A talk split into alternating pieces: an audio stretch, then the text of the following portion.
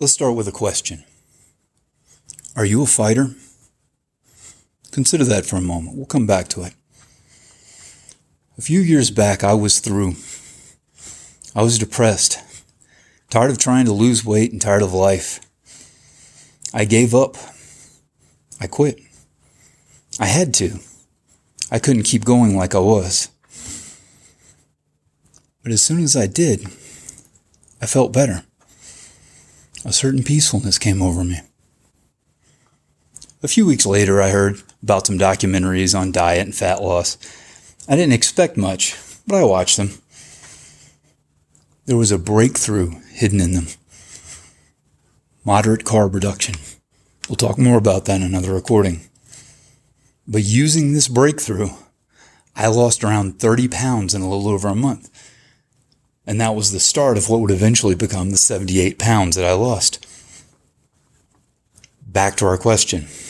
I've heard all the reasons that we can't move forward with fat loss. Too hard, too confusing, doesn't work quick enough, etc. And they're legitimate. There are challenges. There are many challenges. But are you a fighter? Are you willing to keep going in the face of those challenges? You can take a break.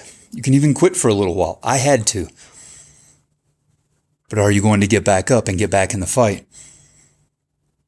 In late 2018, lineal heavyweight champ Tyson Fury got knocked down in the 12th round by WBC heavyweight champ Deontay Wilder.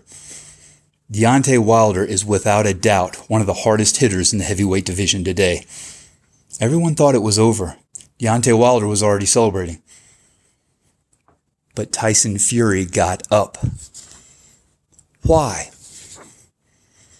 Because he's a fighter. He fought his way off the canvas even when he was knocked down by one of the heaviest hitters in the world today after 11 rounds of boxing. You and I don't have to fight that hard. We can even take breaks. You just have to be willing to keep fighting.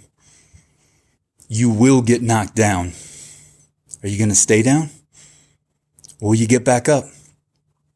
If you keep getting back up, you're a fighter. And if you're a fighter, you'll eventually get where you're going. This has been Langley. Thanks for your time. We'll talk again soon.